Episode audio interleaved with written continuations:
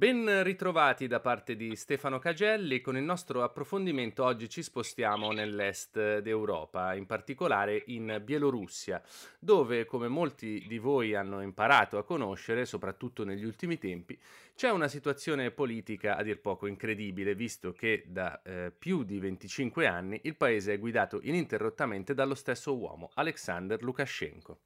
Una situazione su cui si sono accesi i riflettori dell'opinione pubblica e della comunità internazionale perché dopo le ultime elezioni, quelle del 2020, qualcosa in Bielorussia sembra essere cambiato. Eh, sì, perché per la prima volta i cittadini bielorussi si sono ribellati con una protesta mediaticamente molto efficace, anche grazie all'aiuto della diaspora bielorussa all'estero, eh, una protesta dal volto femminile delle sue principali protagoniste, gli oppositori si sono fatti sentire.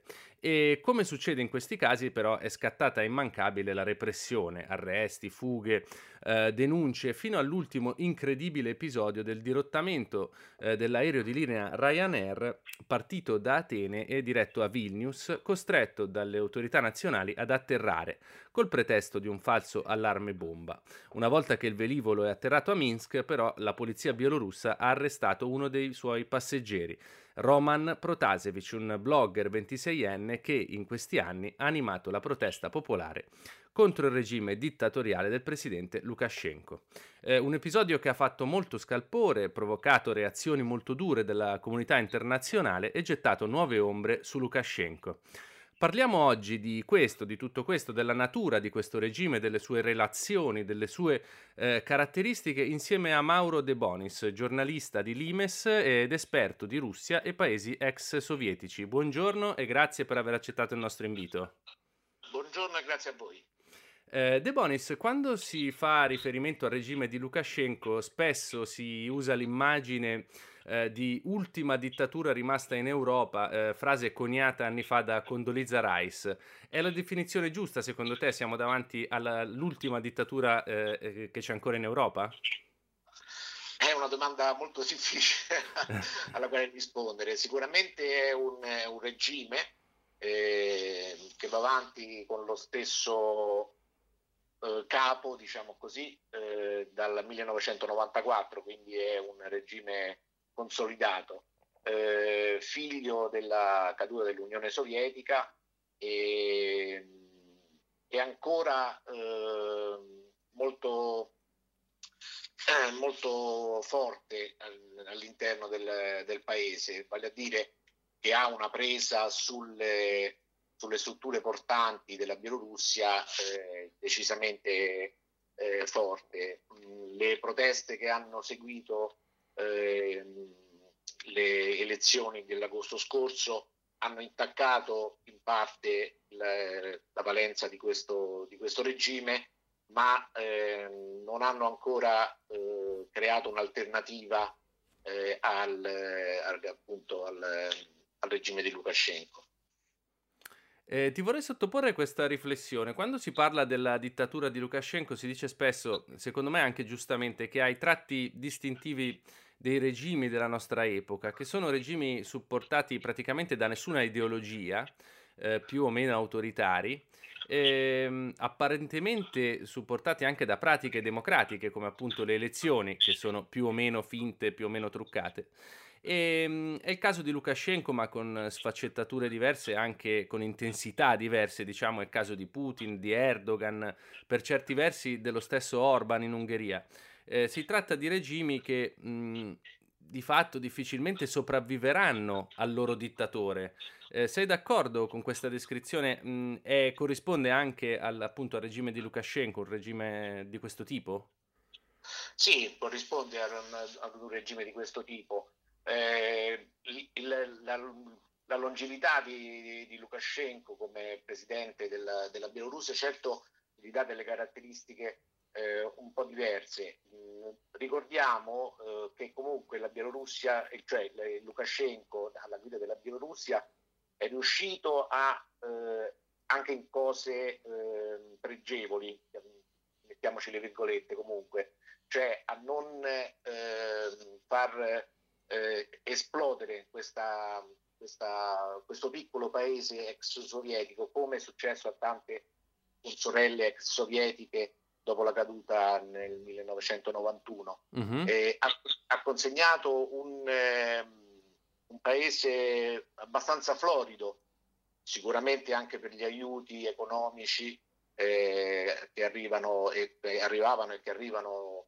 da, da Mosca, ma ha mh, dato una, un benessere abbastanza diffuso all'interno del paese. Questi 9 milioni eh, insomma, non, non hanno vissuto eh, turbulenze terribili come in altre, in altre circostanze e in altri paesi ex sovietici. Questo gli ha dato la possibilità di eh, poter anche giocare con la sua, la sua, presa sul potere, perché chiaramente ha, eh, è riuscito a creare un, eh, un, consenso anche nel cosiddetto Stato profondo, quindi le, la difesa, la sicurezza, tutti gli uomini dell'apparato che mh, sicuramente non, eh, non, capiscono molto la sua, la sua dipartita politica o comunque hanno bisogno di alcune eh, assicurazioni per poter pensare di sostituirlo con qualcun altro.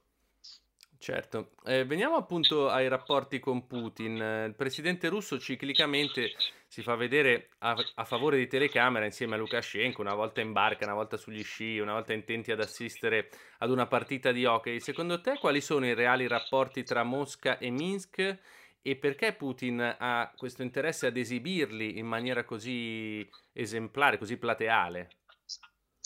Eh, sì, anche questa è una domanda molto interessante, nel senso che eh, la, la, narrazione, eh, soprattutto di questi giorni, li vede come una coppia inscindibile. In realtà eh, tra i due non corre buon sangue, non lo è mai corso, eh, soprattutto quando ehm, Lukashenko ha eh, compiuto ta- una delle tante giravolte ehm, per rimanere saldo al potere eh, faccio un esempio, eh, mm. ha utilizzato la carta, la carta russa, cioè la carta della Russia cattiva, eh, in varie circostanze, anche nel, in campagna elettorale, si è spessissimo avvicinato all'Occidente chiedendo delle, delle garanzie per poter come dire, riuscire a, staccarsi un tantino eh, da Mosca. Altro esempio, la, la, Bielorussia non ha ancora riconosciuto la Crimea, cosa ah, che ecco. non, fa, non, fa, dormire sonni tranquilli al, al, presidente Putin. Ha promesso, quando ha iniziato tutto il Bailam di agosto, una nuova Costituzione richiesta a gran voce da Mosca, ma eh, ancora non, eh, non se ne vede ombra e, ed è stata posticipata alla fine di quest'anno. Quindi tra i due non corre buon sangue non, eh, non, c'è, non c'è grossa, grosso feeling. Il feeling è dovuto al, eh, alla concezione della Bielorussia da parte di Mosca come eh, sfera di influenza imprescindibile, soprattutto dopo la perdita dell'Ucraina. Quindi diciamo l'interesse di Putin appunto è quello di far eh, intendere, di far capire che comunque una sfera di influenza di Mosca su eh, alcuni dei paesi ex sovietici c'è ancora.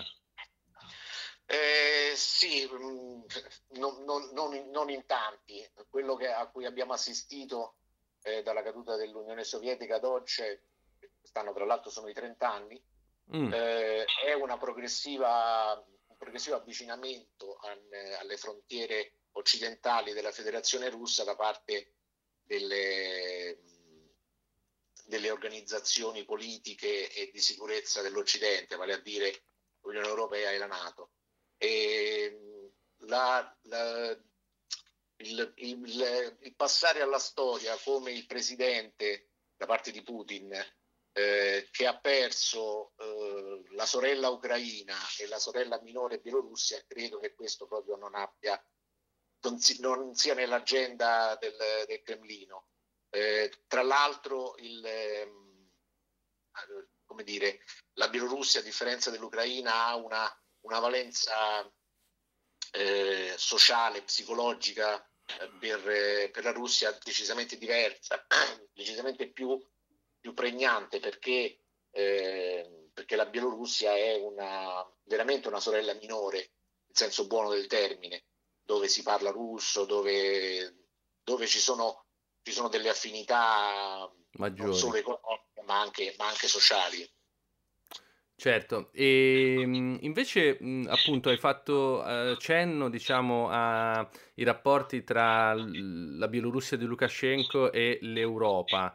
Eh, secondo te l'Europa come si dovrebbe comportare nei confronti di Lukashenko anche alla luce delle ultime evoluzioni? L'Europa come, come, come al solito arriva divisa, arriva con, eh, con eh, occhi diversi eh, nel suo sguardo eh, sulla Bielorussia eh, la vulgata è eh, odio la Bielorussia perché voglio colpire la Russia. Questo è un, eh, un leitmotiv che, che, sorregge gran parte delle, degli sguardi che soprattutto i paesi dell'Europa dell'Est, eh, ex patto di Varsavia, eh, hanno su, su, questo piccolo regime eh, che è in una posizione comunque, come dice lo stesso Lukashenko, al centro dell'Europa.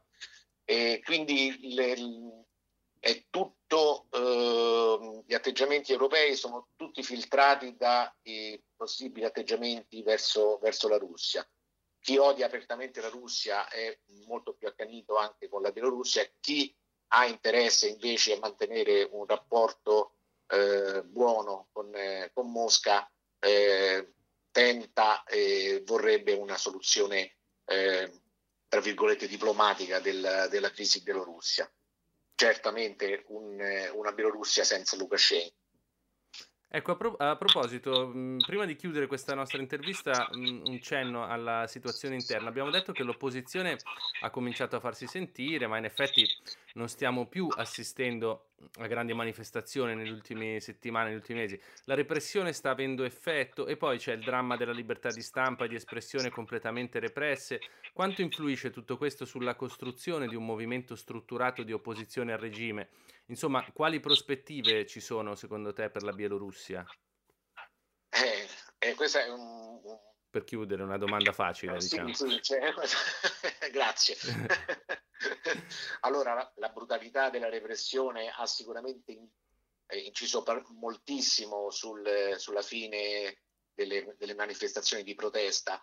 Eh, insomma, la violenza lo abbiamo visto in altre parti del mondo, eh, difficilmente eh, si resiste, eh, per cui anche la, la, la, il dirottamento del, dell'aereo della Ryanair è un messaggio eh, agli oppositori di, non stare tranquilli in nessuna parte del mondo, eh, oltre a, a, varie altre valenze che ha, eh, ma sarebbe molto lungo il discorso.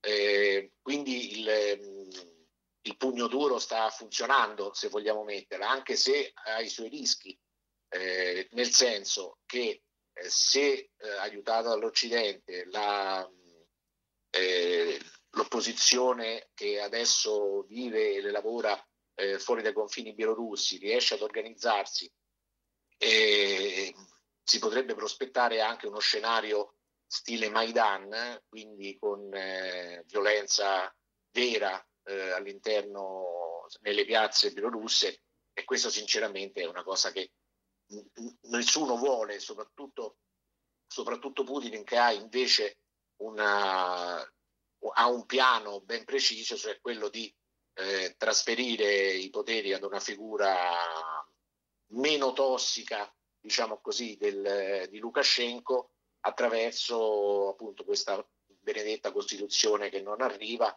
e eh, attraverso la scelta di un candidato, e ce ne sono molti, eh, che può star bene anche a Mosca, anche perché mh, anche senza Lukashenko la Bielorussia è legata a triplo filo alla, alla, Russia, sia da un punto di vista economico, sia da un punto di vista militare, sia da un punto di vista politico, quindi sarà difficile che, che, che possa prendere il destino che ha avuto l'Ucraina, a meno che appunto eh, non scorra sangue, ma questo sinceramente speriamo che di no. Bene, eh, noi continueremo sicuramente a seguire questa vicenda, a tenere accesi i nostri riflettori. Eh, io intanto ringrazio davvero Mauro De Bonis, giornalista di Limes, per essere stato con noi ed averci aiutato a comprendere un po' di più e un po' meglio le dinamiche che stanno alla base di una vicenda complessa come quella bielorussa. A presto, De Bonis, grazie. Grazie a voi.